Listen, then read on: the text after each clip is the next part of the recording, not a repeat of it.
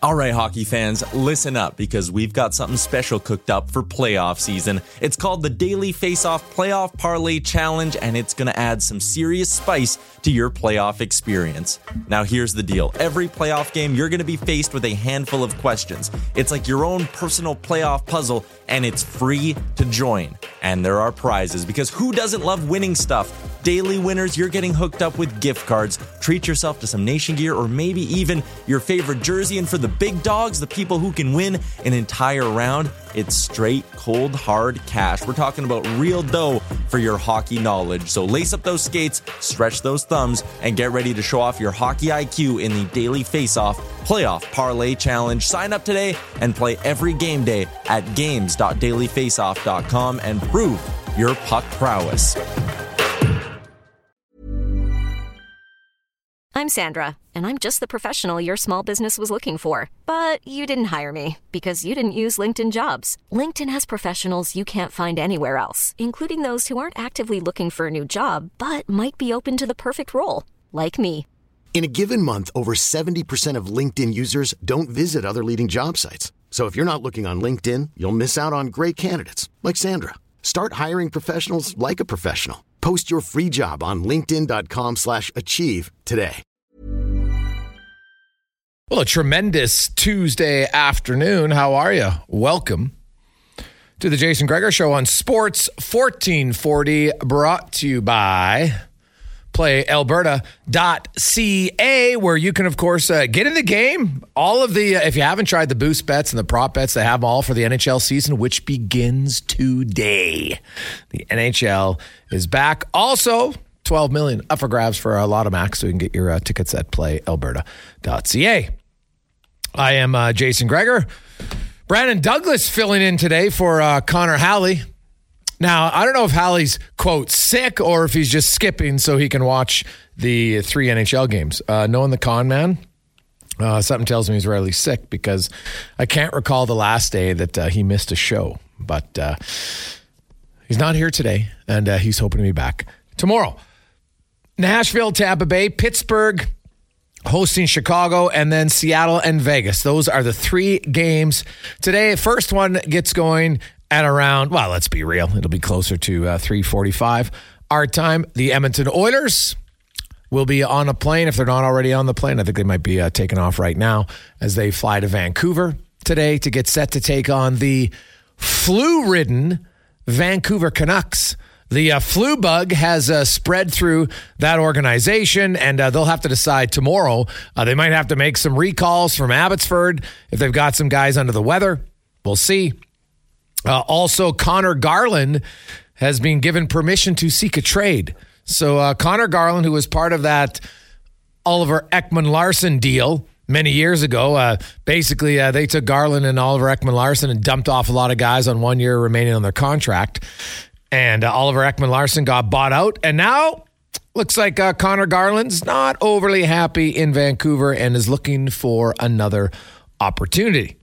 So, we'll see He's making uh, $4.95 million for the next two seasons. And in a cap strapped league, that's a tough contract to trade.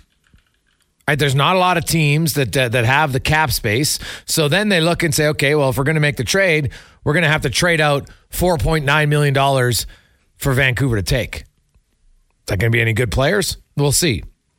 Now, Buffalo, although I doubt they're interested. Anaheim, they got a lot of money. Would they be interested? Nah, I don't know.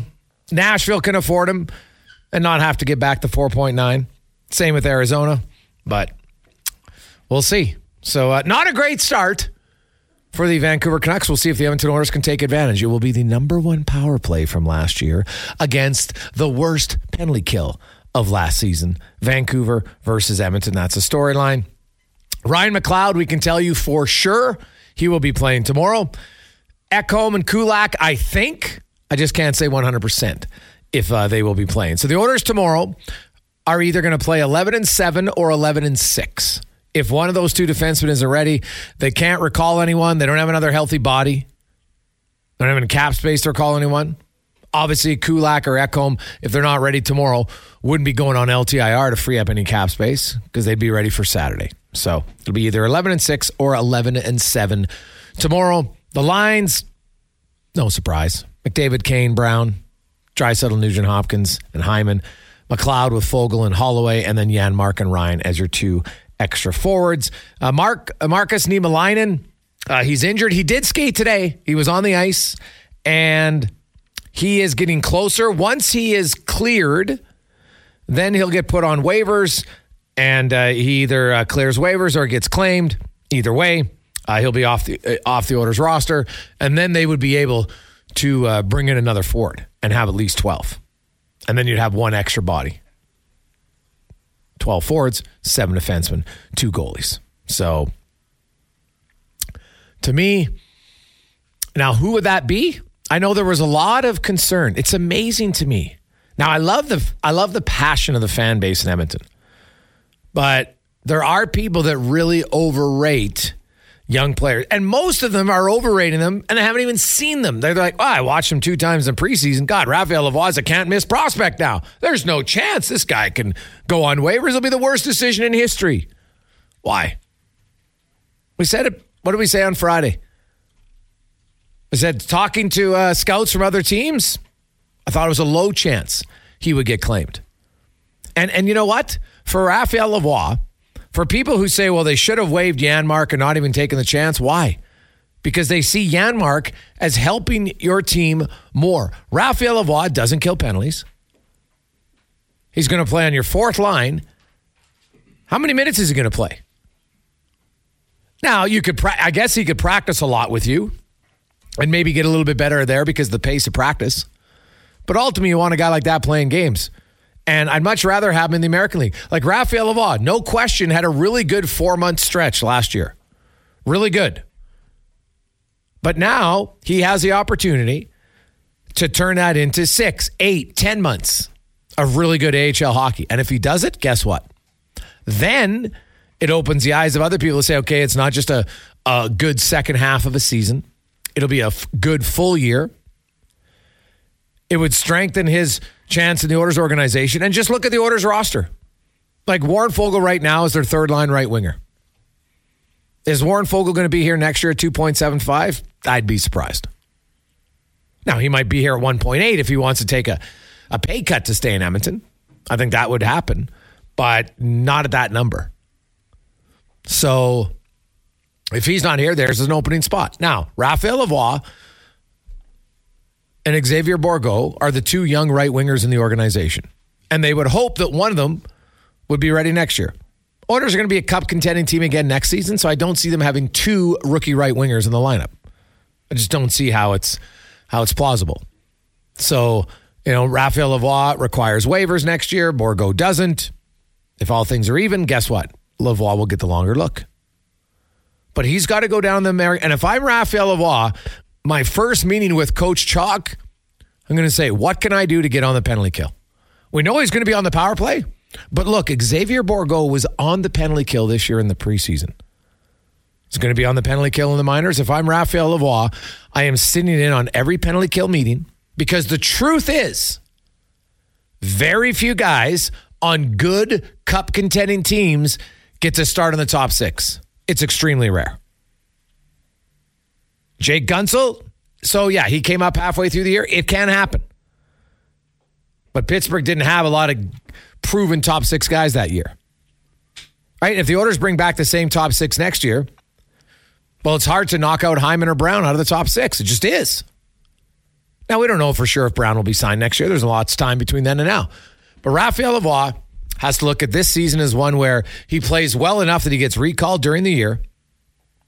And then if not, he plays well enough that next year when he comes to camp, if he doesn't make the team, he gets claimed on waivers because he didn't do enough to entice any one of the other 31 teams to claim him on waivers last year. Why? Because he has no NHL experience. Even if he gets five NHL games, people are like, okay, this guy's got something. He's played in the NHL. It helps. Whether you like it or not, it helps. But I, I do think there's people that need to pump the brakes on the overreaction. Oh my goodness, this is the worst move. What a terrible risk. Why? And if Niemelainen, even if Niemelainen is healthy, they might have done it.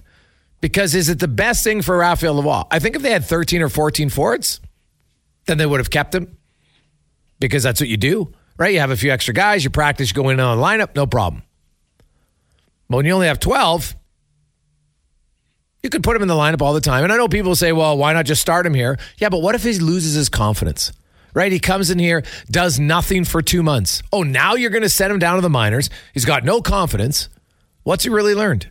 Wouldn't you rather send a guy to the minors, have him play great, and then when he gets recalled, he comes in here with a boatload of swagger and a boatload of confidence, and he's like, okay, I'm ready to roll. And that's where I see the situation. So we'll uh, we'll touch on that today. Also on the show, we got a loaded lineup for you. Uh, Ted Nolan, former NHL coach, uh, will join us. Got a book out. And uh, interesting for them, some of you maybe you don't remember, but Ted Nolan, he was the uh, head coach of the year in the National Hockey League, and then didn't coach again. All right, um, why? What happened? So we will. Uh, uh, the book title is A Life in Two Worlds A Coach's Journey from the Reserve to the NHL and Back. So, uh, Ted Nolan will join us in about uh, 10 minutes' time today. Also, we'll hear from DVD. Uh, uh, Sean Brown, as always, our uh, regular Tuesday co host. Dave McCarthy will be by. NHL regular season is here, baby. I got a question that I want the texters to get to. We'll get to our Jiffy Lube inbox in a second. Struddy will be by. Spec, James Sabalski. We got a loaded, loaded show for you. If you're an NFL fan, specifically a Vikings or a fantasy football owner, Mr. Jefferson is out four weeks. Probably hurt your fantasy team a little bit. Yikes. Good luck if you lost Jefferson. We'll see. So here's my question to you. Did you know? Here's a little fun stat for the day. Brandon Douglas, were you aware that since 2013 14, when the NHL has the current wild card format. Do you know how many new teams, minimum, make the playoffs every year? Teams that were out the year before, but are now in the next year. Like a per year average? Yeah, well, minimum. Minimum. Minimum. Three. Five. Oh. Five. Yes, I know a lot of people are like, oh, really that many? Yeah, five. Remember last year, Vegas was one of them because they missed the playoffs in 22. Uh, You had Seattle, New Jersey, those teams, they had a 40 point improvement from the year before. So when you make your your season long prognostications, kind of keep in mind, because it's hard sometimes, like, well, which team is going to fall out? On average, it's minimum five every year. Some years there's been six. One year there was seven, but there's five every year.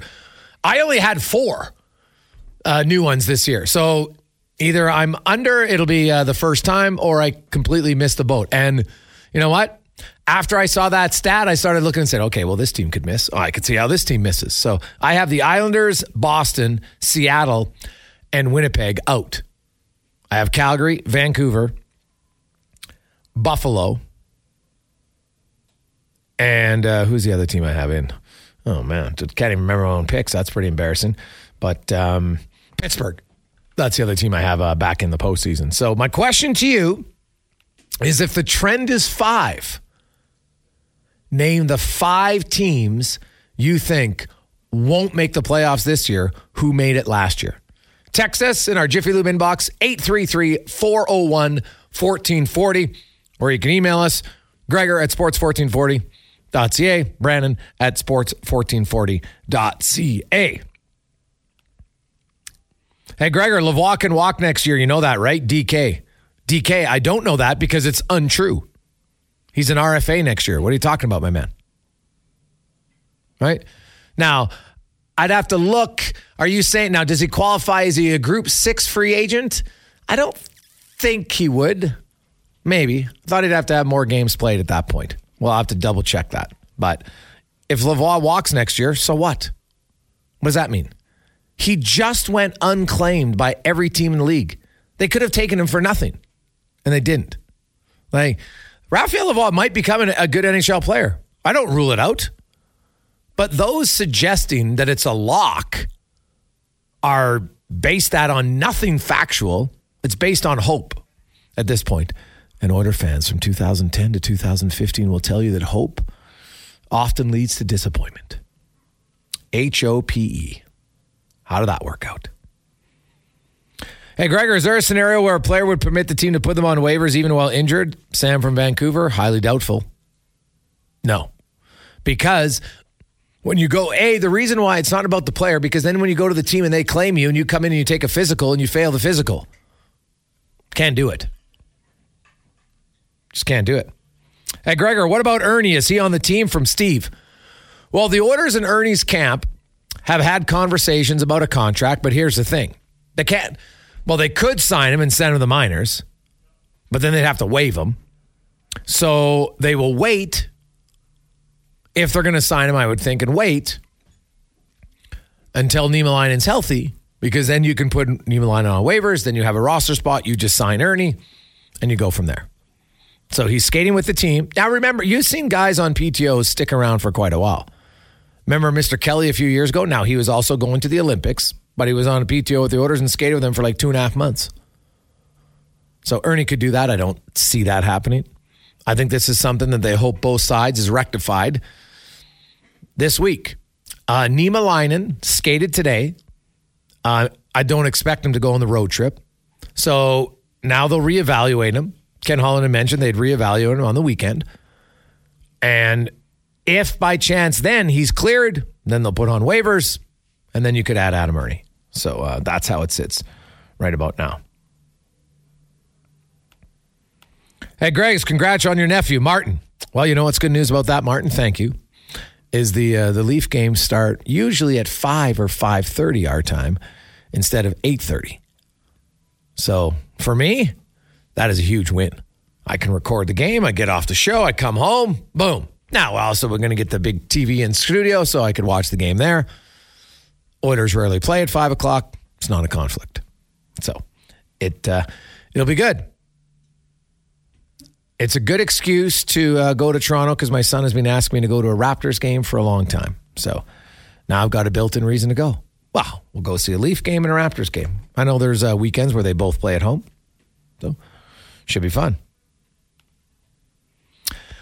Hey, Greg's, you're bang on in order for Lavoie to be uh, group six.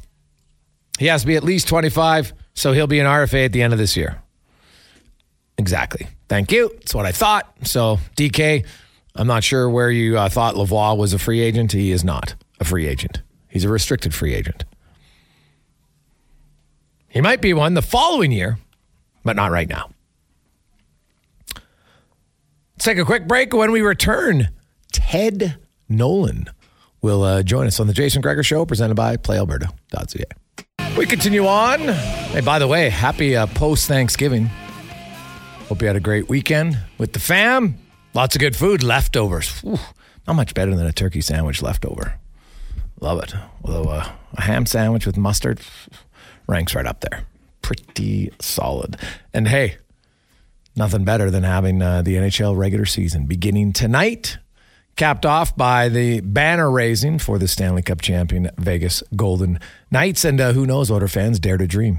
Maybe next year at this time, there'll be a banner raising ceremony for your club. The Oilers are a legit contender. Legit contender. Should be a fun season, uh, no doubt. A little stressful one at times, I'm sure, for Oilers fans, but you'd much rather have that than no stress and having a non competitive team, which you uh, saw for uh, many, many years. Let's get to our big guest of the day now, brought to you by Silent Ice Sports and Entertainment, an innovative market leader across Western Canada with properties including the Spruce Grove Saints, Seattle Thunderbirds, Silent Ridge Charter Company, the Hockey Super League, and more. That is Silent Ice. And uh, we are joined now by a gentleman who was the uh, fifth round draft pick of the Detroit Red Wings back in uh, 1978. Played for the Red Wings and the uh, Penguins as a player briefly in the National Hockey League, then was a head coach in the NHL for the Sabres, the Islanders, and then the Sabres again. Also, uh, he won uh, a few championships in the OHL, the Quebec Major Junior League, was a winner of the Jack Adams Award in the NHL for head coach of the year, and now he is an author as uh, his book life in two worlds a coach's journey from the reserve to the nhl and back ted nolan joins us ted welcome to the show how you doing Very good, very good. Thank you for having me on. Ted, I appreciate having you on. It's quite the journey. Uh, you know what? Uh, I got a little preview of the book. Haven't read the entire thing, but I got a sneak preview. Uh, I'm a big. I love nonfiction. I just, you know, that's what I like to read about, and, and everybody has a unique journey, and, and yours is a is, is very unique. Um, I guess tell me a little bit about uh, why was the right time for you to write it now. Well, you know what? Uh, I, I never really picked picked the time. The the time kind of picked me. Uh, a, a couple of years ago, during the Truth and Reconciliation uh, uh, week, uh, I did an interview and anyways, we started talking about uh, times growing up and some of the things we went to, and and I, I really got uh, super emotional. I, I couldn't uh, get the words out properly, and uh, but anyways, uh, they called me back. We did a separate uh, interview. We we just talked about all the uh, trials and tribulations we went through as children and what we had to overcome, and and uh, someone from Penguin must have listened to the interview, and uh, a couple weeks later, they, they called me and uh, asked me if I'd be interested in writing a writing a book, and at that time, I, I had really no desire to to write one. You know, certain things in your life you want to keep them private, and um, but anyways, they uh, they talked to me, and at the same time, you know, the incident that happened over the United States with with George Floyd, and I heard a police officer saying, if if you're complicit to the problem, uh, to the problem, that's a problem. So I. Uh, so being quiet, maybe I, I wasn't helping so much. I, I thought it would be a good time to to, to talk, and, and I was just really thankful that Penguin thought I had a story worth telling. So, Ted, and and I could understand that having to kind of bury your soul a little bit can can be nerve wracking, and and also kind of having to relive that, right? Because you got to go back into maybe some things that you didn't want to remember. What was, if you look back on it, what was the hardest part of your childhood? Probably the the hardest part, you know, growing up where I grew up, uh, you know, uh, we we didn't have a whole lot. We, you know, our house lacked electricity for a few years before we got it, and then we had an outdoor pump, an outdoor toilet, and at the at the time there wasn't too much uh, food to food to eat. So uh, you know, those times were tough, but we we made it through. But the the toughest part of my life came when I when I left that home and I went to Kenora, Ontario, to play with the Manitoba Junior Hockey League. Okay. And that was uh, the probably the, the most difficult time because my my father just uh, just recently passed away the uh, year year and a half before. Uh, going to some place you'd never been before. First time ever leaving a, the reserve. Okay. And first time ever ever living in a house that had a indoor toilet and, and a shower, and uh, so that was probably the, the most difficult year. You know, it's and you're you know it's interesting you mentioned that because that's in the 1970s, like mid 70s, correct? When you left. Uh, yes, I, I believe so. I think 76, 77, around there. Yeah, so really not like not that long ago. And I just want to give that for our audience. We're, we're not talking about the 1950s here. You know, you're you know you didn't have running water, you didn't have indoor plumbing, and then you go to a place and and some people might say, well, it's great because it's way better. But like, what was the hardest part of the transition for you? The the, the hardest part uh, has always been not, not fitting in, like not uh, not belonging. You know, at the time I had long hair. Uh, you know, people looked at uh, at uh, First Nation people a little differently. Trying to make friends at uh, on the hockey team, first of all, was okay. was very difficult. Trying to make friends at the school was even more difficult. Uh, so it's just uh, uh, the game of hockey at that point switched, all of a sudden I had such a great time playing it, which I which I've always did. Then all of a sudden it just came. Uh, it switched from loving the game to just trying to survive in the game. So, but I, I buckled down. I heard so many stories from our our elders and our community members and my brothers and sisters how tough it was when you leave the reserve and. Um, I, I just didn't want to quit and, and go back home, so I, I somehow found the courage and the and the perseverance to, to fight through that year. Ted Nolan joins us, of course, uh, former NHL Jack Adams Award winner. He has his uh, new book, Life in Two Worlds A Coach's Journey from the Reserve to the NHL and Back. And, you know, Ted, you, you write the book. Uh, was, was, it therapeutic at all for you uh, as you're going through it to, to have to deal with some of those uh, memories again and, and maybe uh, get over anything that, or at least get over is the wrong word, maybe, you know, to deal with that a little bit more in depth than you maybe had prior? Yeah, you know, uh, the the big word now is uh, you know, um, uh, mental illness Yeah. and mental trauma and, and all those. And you know, at at the time, I, I really didn't know uh, know what it was, but I, but I knew when when I went through some real difficult times in, in my in my home growing up, where there was a little bit of drinking and fighting, and and I, I used to go for a walk or a run, and I and I ran for miles and miles and miles. And then I, I built a rink in the wintertime, and that was my therapeutic uh, uh, escape. And just one of those things. And I just kind of, so reliving those stories, as, as you mentioned, uh, it was, uh, you brought back a lot of memories, uh, a lot of dark memories. Uh, and it took me a long time to, to, to deal with it. And I'm still kind of speaking to someone now to how to, how to overcome it. You know, you know, people say just get over it. It's, uh, it's much easier said than, than done.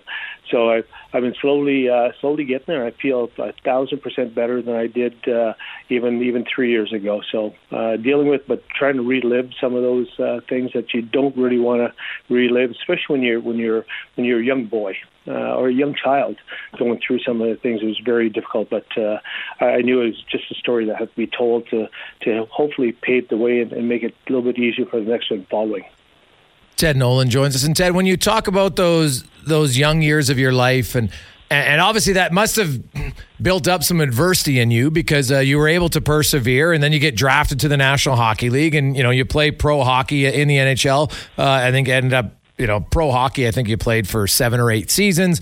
Then you got into coaching, and that's obviously where you had your most success, uh, very successful in, in the OHL and then into the National Hockey League. And everybody, you know, lots of people probably remember Ted Nolan. He's up there. He's, you know, he's got the speech for the Jack Adams, but then you're not back. Can, can you kind of take us back to the, to the summer of 1997 and, uh, and, and maybe kind of what happened?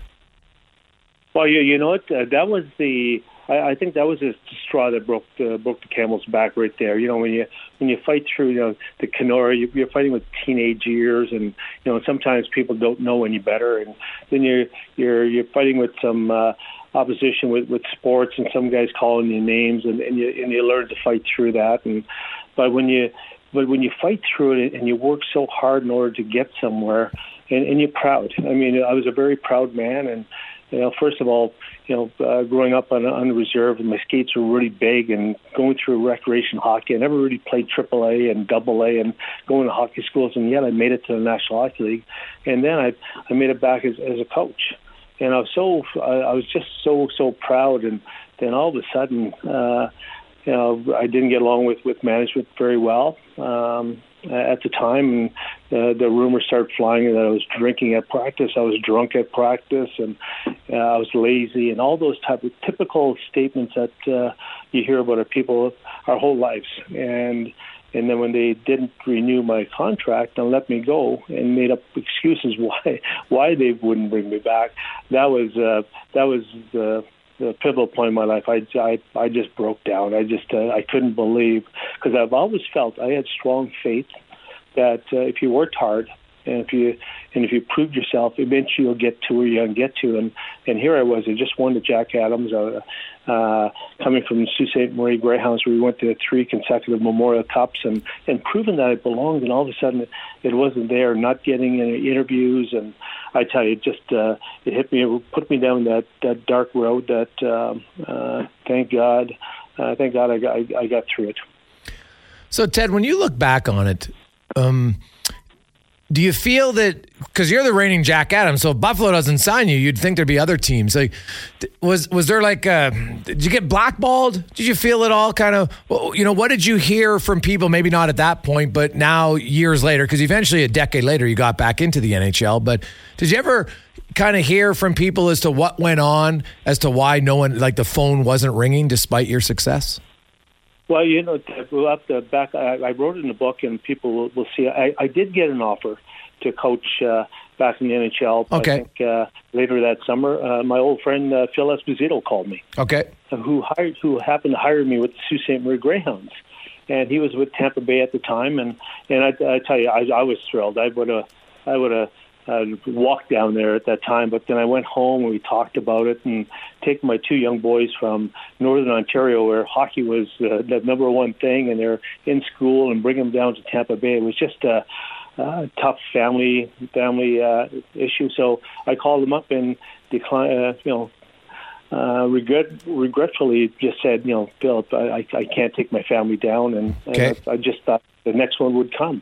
Unfortunately, was a big uh, miscalculation on my part because the next one didn't come. So that was a, that was a, that was the hard part. But I thought for sure uh, someone would come, and uh, then you'll read in a book. Uh, then some of the, the rumors started uh, flying with kind of guy that they assumed I was.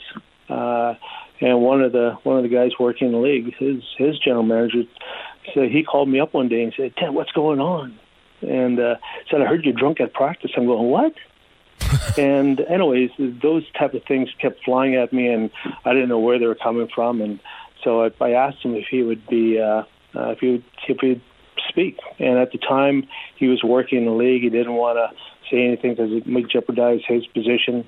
So I just let it go. Uh, and then fast forward, you know, 10, 20 years later, I called him up again and see if he would re, uh, if he would say what he heard, and uh, he was kind enough to do it. So, so it's in the book how some of this stuff started.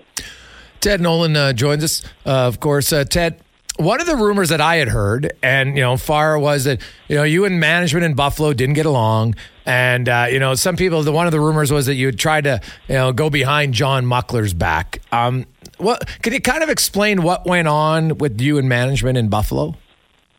Know, you know that was the, that was the hardest part. You know, I was a young young kid just coming up from from junior hockey, just trying to find my way in in the league, and for me to try to overstep a a, guy, a guy like John's uh, pedigree and what he's done in hockey, you know what he did up in Edmonton, and uh, for a young coach to come in and, and uh, do that, that was that was totally uh, misunderstood. You know, obviously we, we had some disagreements on, on certain players. Uh, I'm kind of a, uh, a blue collar guy, and you like those type of guys because. Uh, you know, uh, you you don't win with just star players. You, you, it never it never works.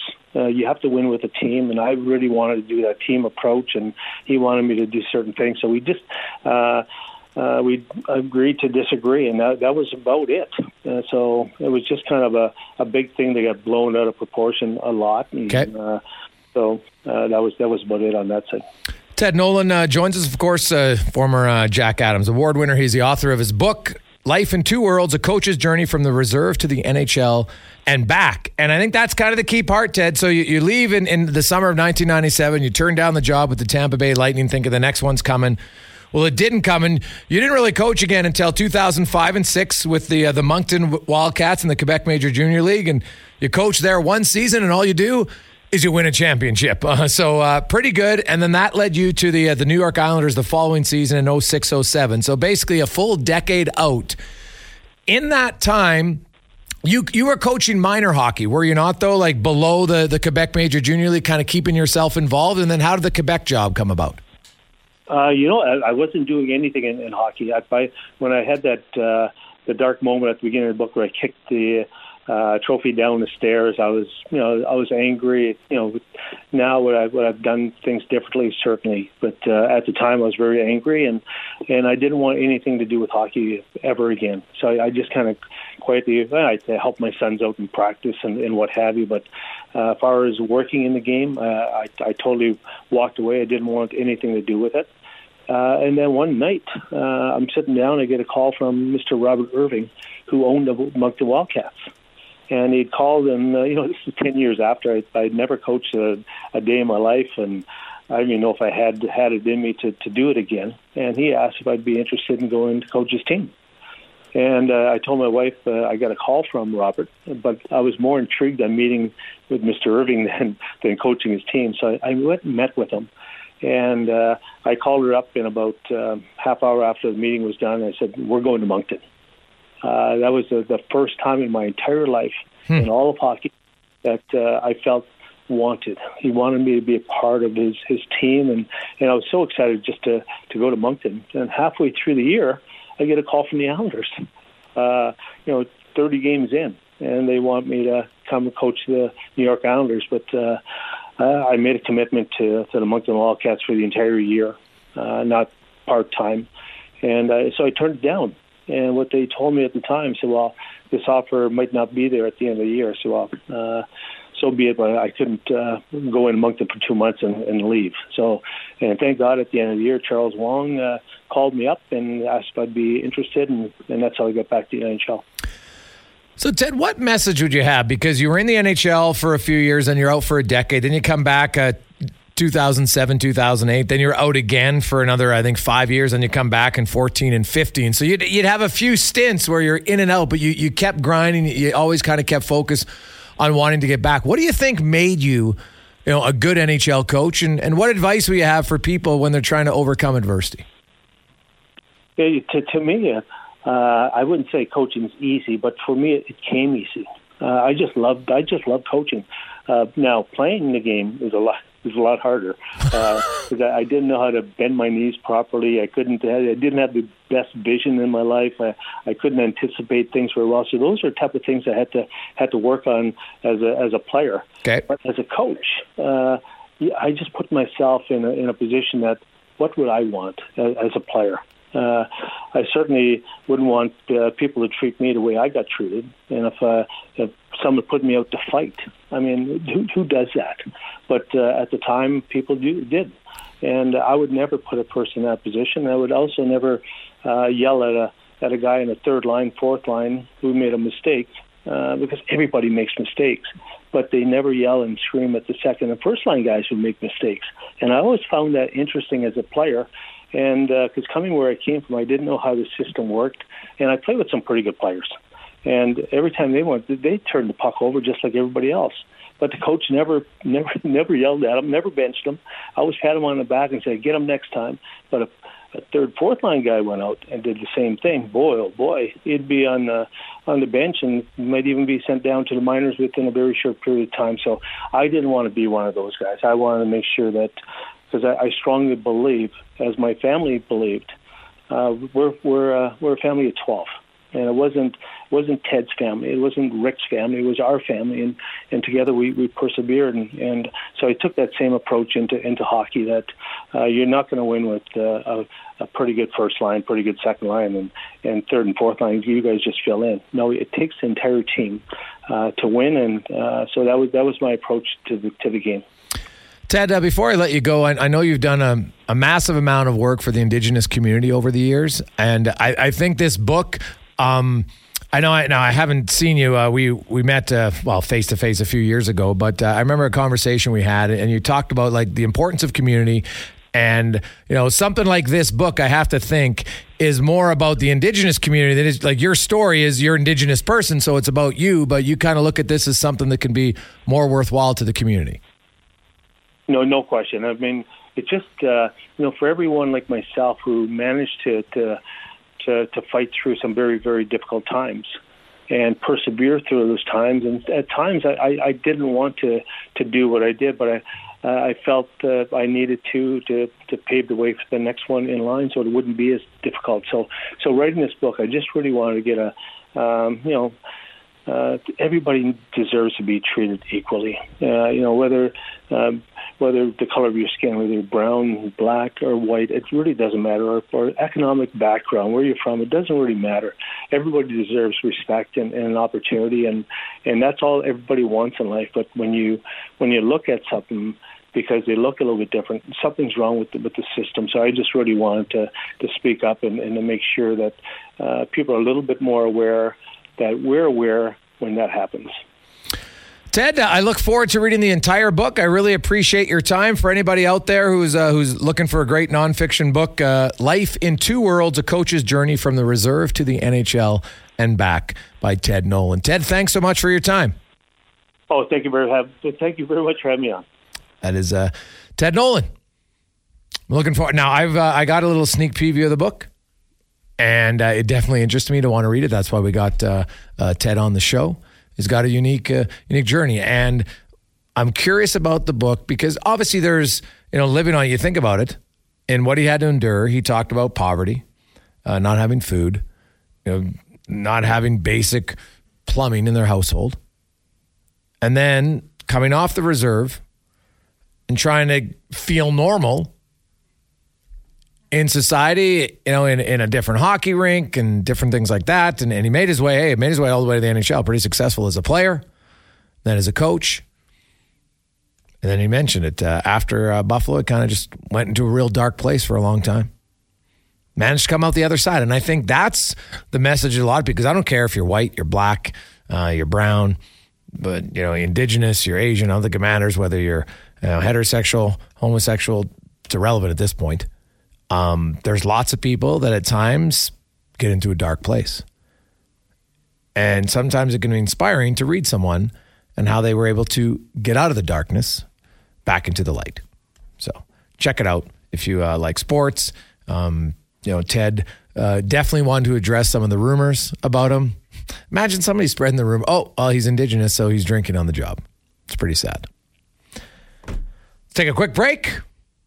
When we return, DVD will join us as the NHL season begins today. The Oilers, of course, tomorrow in Vancouver, also the Calgary and the Jets. There's lots of storyline topics. What about the Jets? We haven't talked about the Jets. Hellebuyck and Scheifele locked in. Man, that is huge for that organization. We'll get to all of it when we return on the Gregor Show, presented by PlayAlberta.ca live in the eWell studio. I'm Sandra, and I'm just the professional your small business was looking for. But you didn't hire me because you didn't use LinkedIn jobs. LinkedIn has professionals you can't find anywhere else, including those who aren't actively looking for a new job but might be open to the perfect role, like me. In a given month, over 70% of LinkedIn users don't visit other leading job sites. So if you're not looking on LinkedIn, you'll miss out on great candidates like Sandra. Start hiring professionals like a professional. Post your free job on linkedin.com/achieve slash achieve today. 248. Guys, great interview with Mr. Nolan. What he went through is exactly why we need days of reconciliation. Also, uh, First Nations Jersey Night and Pride Nights. Discrimination is still part of the game, hockey and society. That one comes in from Lance. Guys, awesome interview. Always a fan of his. Good on him for finding the positive norm in a combine. Hopefully, the combine is going well, Normie. Hopefully, everything's going good. Uh, let's get to the uh, oil report brought to you by Volvo of Edmonton. And uh, right now, if you need a new, a demo, or certified pre owned Volvo, get it now with only 1.49% financing. Great deal. Highly recommend the XC90. It has all the bells and whistles, baby. It is so comfortable. I love it. VolvoEdmonton.com.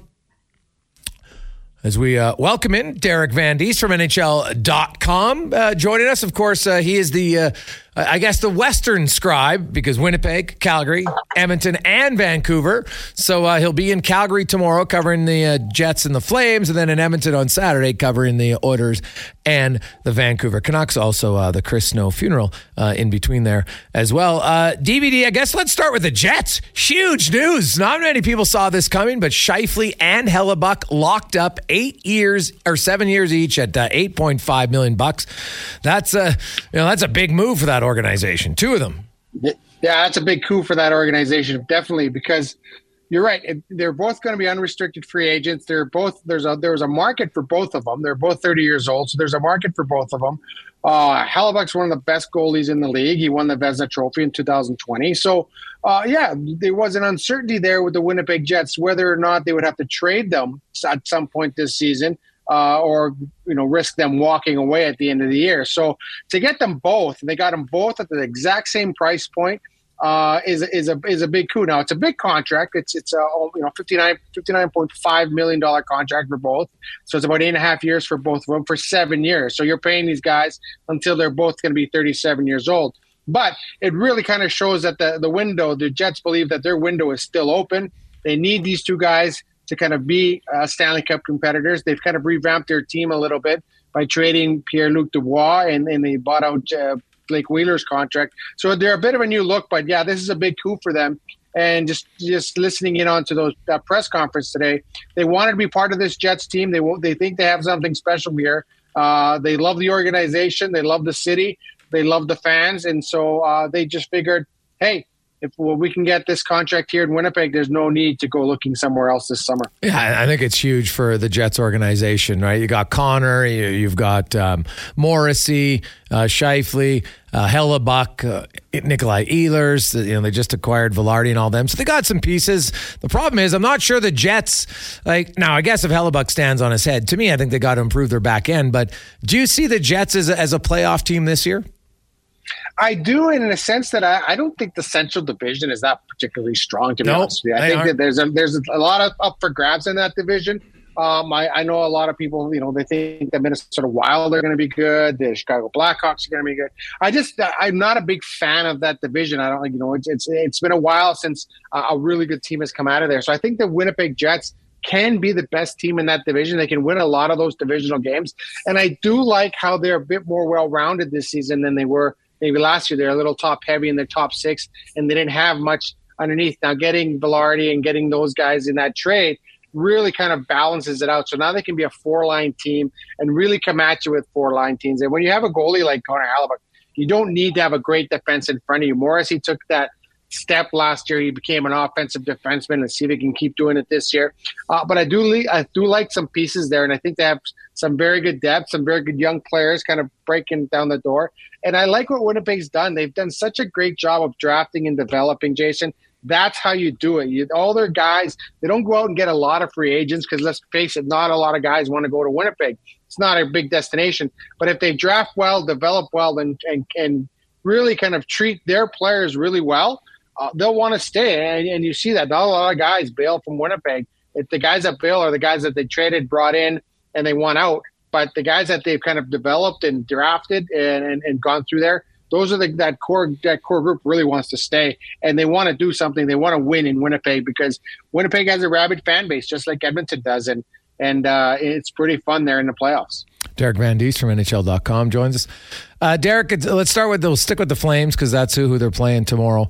What do you make of this Flames team this season? Uh, they missed the playoffs by two points. They had 17 overtime slash shootout losses last year. Markstrom had a terrible year when you look at his save percentage and such. Like, there's lots of reasons to think Calgary can be improved. Do you think they will be? Oh, Bush, yeah, I think they will be because you know you look at that. Markstrom had a terrible year. Huberdeau had a terrible year.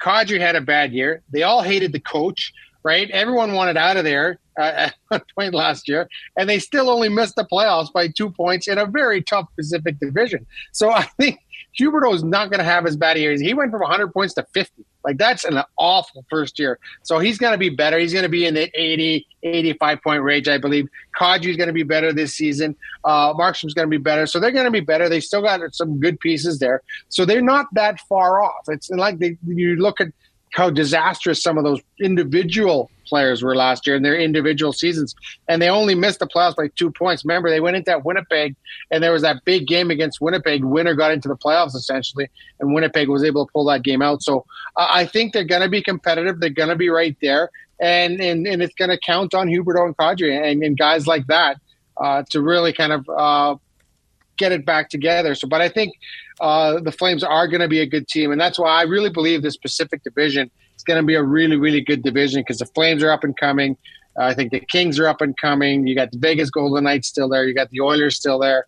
Uh, it's going to be a lot of really solid competition in that Pacific Division this season. Oh yeah, and the Oilers, of course, for the fifth consecutive season, will be uh, playing against Vancouver to start their season. This one, though, on the road. The last four years have been uh, opened in Edmonton, and the uh, Canucks. Uh, Garland. Uh, now it came out public today that he's asked uh, for a trade, but supposedly. Um, you know, he was on the trade market all summer. He had asked for that trade, so they haven't been able to find any suitors. So that's not a great start for a team trying to avoid any sort of um, negativity around them. Then you throw in they got a little bit of a flu bug here, uh, according to their GM in the press conference today. Uh, the Oilers could get off to a good start. And uh, interesting DVD today, the power play was practicing alone for the first bit. Uh, on the uh, practice ice, and then came and joined the regular squad because they go up against the Vancouver team that's been terrible on the penalty kill lately. Like you might be able to win the first two games just strictly on your power play early on. Pretty much, yeah. No, it's funny. I saw that. I was walking into the rink. I got here just just before eleven, and and the guys. Uh, there's five guys coming from the community rink and heading over to the main rink. So yeah, it looked like they were working on their power play. But that power play, the Oilers again, it's going to be up there in the thirty percent area. They they're basically going to score one out of every three opportunities. And and yeah, Vancouver just to me they're kind of rudderless right now. They don't know if they're coming or going. Uh, you know, they got uh, obviously a world class player in Hughes on the back end. They got Pettersson up front. They got a decent goalie, who, you know, who's coming off a, a so-so season. So they have some pieces there. Um, I, obviously, Rick Tocchet wants to mold this team into kind of the way he played, hard nosed, rough, hard nosed player. But I just don't know if the Canucks are there. I don't know if they're that kind of team. Uh, so I think they're kind of just in, in between here right now. So it's going to be interesting to see what they do. I think they want to be a harder working team. They want to be a tougher team to play against. Um, and, and they might be, I don't know, but their two best players are not rough and tumble guys. Their two best players are very skilled players. So you, you look at this, you're trying to peg them into round, like, you know, have round uh, round pegs in a square holes. I, maybe that's what they're trying to do. Is Tocchet the guy to do it? I don't know. He just he's a very fiery coach. He's got uh, you know he's, he's got different methods of doing things. But uh, you know, I spoke to Quinn Hughes at the, at the NHL player uh, player tour in Vegas earlier this year. He he really likes what Tocchet brings to the table, and, and we'll see. We'll see if that's not successful. A, a coach that yells and screams and is hard on his players, sometimes that can get old really quick, especially on teams that are struggling. Ryan McLeod, we know, is in tomorrow. Do you think Kulak and Ekholm are both playing as well? I don't think Ekholm is playing. I really don't. I just think that they're going to take their time with him. Um, you know, he's he's 33 years old. He's got hip issues. Um, you, you don't need him at the beginning of the year. You want him at the end of the year. So if you had like 60 games to choose from, you take the last 60. He's, you know, the Oilers are hoping to play over 100 games this season with playoffs and, and things like that. So you want him towards that end of that season. So I think if that hit bothers him in any way, if it flares up in any way, um, I think they'll th- they'll be cautious of him. He hasn't played at all, so I, I, think they'll probably want him to practice a little bit more uh, before he gets in the lineup. Because last thing you want is him to go in there. Oh, the hip flared up. He's out for another two weeks, type thing. Um, this is the thing he said that he thought he'd be ready a lot earlier in camp. He's never had it before. Kind of said the training methods were a little different this offseason than they were when he it was in Nashville. So maybe that kind of tweaked something. Uh, but I don't think he'll play it. I don't think there's a rush to get him yeah. in. I think they're really gonna, you know, you with his with his age and his experience, you're going to take your time, and the Oilers are going to win. Let's face it, they're going to win early games. They're going to score a lot of goals early on. It's it's when the games get tight towards the end of the season is, is that's when you, you really need a guy like Mattias Ekholm. So you're going to pick the 60 games he's going to play, you're probably going to do it towards the end of the season. So they'll go 11 and 6 because they don't have any other option. They can't bring anybody else up. And then uh, if they wanted, they could use the emergency recall on uh, on Saturday if uh, he's not ready yet. And uh, they could uh, uh, maybe just sign Adam Erne by then and just put him on the roster as the 12th forward. I think that's probably more likely than recalling Lavoie at this point, to be honest. So we'll see how it goes, DVD. have a good trip to Calgary, and we look forward to talking to you next week. Appreciate it. Thanks for having me on. That's uh, Derek Van Diest from NHL.com. So, uh, Echo, like he was on the ice, but uh, you know it was funny because even last week he could, Ryan McLeod said, "Oh, I'm playing," but uh, Ekholm said, "Hey, I'd like to, but I can't 100 percent guarantee it." So I think he's being cautious about it. So we will uh, see if he's in. If he isn't, then you'd have a Kulak, Ceci, Nurse, Bouchard, Broberg, and Desharnais. Would they just put uh, Ceci with Kulak like they did in the preseason and have uh, Broberg and Desharnais as your third pairing? I think they could. And then you play Nurse with Bouchard. We know what the top lines are going to be up front. It's McDavid with Kane and Brown, Draisaitl with Nugent Hopkins and Hyman, McLeod with Foegele and Holloway, and then Janmark and Ryan are your 10th and 11th forwards. So the uh, Oilers, uh, one game could go 11 and 6. You know, it's not going to impact the forwards, and the defensemen are used to playing six. So it's not, it's not a huge issue but you don't want it to linger. That's the key. Also, we'll update you on uh, Sam Gagner and some uh, other things, Markus Niemelainen, and more. But first, we're going to get to a Brandon Douglas Sports Center update brought to you by BIE Engineering, specialize in all your residential, commercial, and industrial structural engineering needs. Go to BIEENG.com.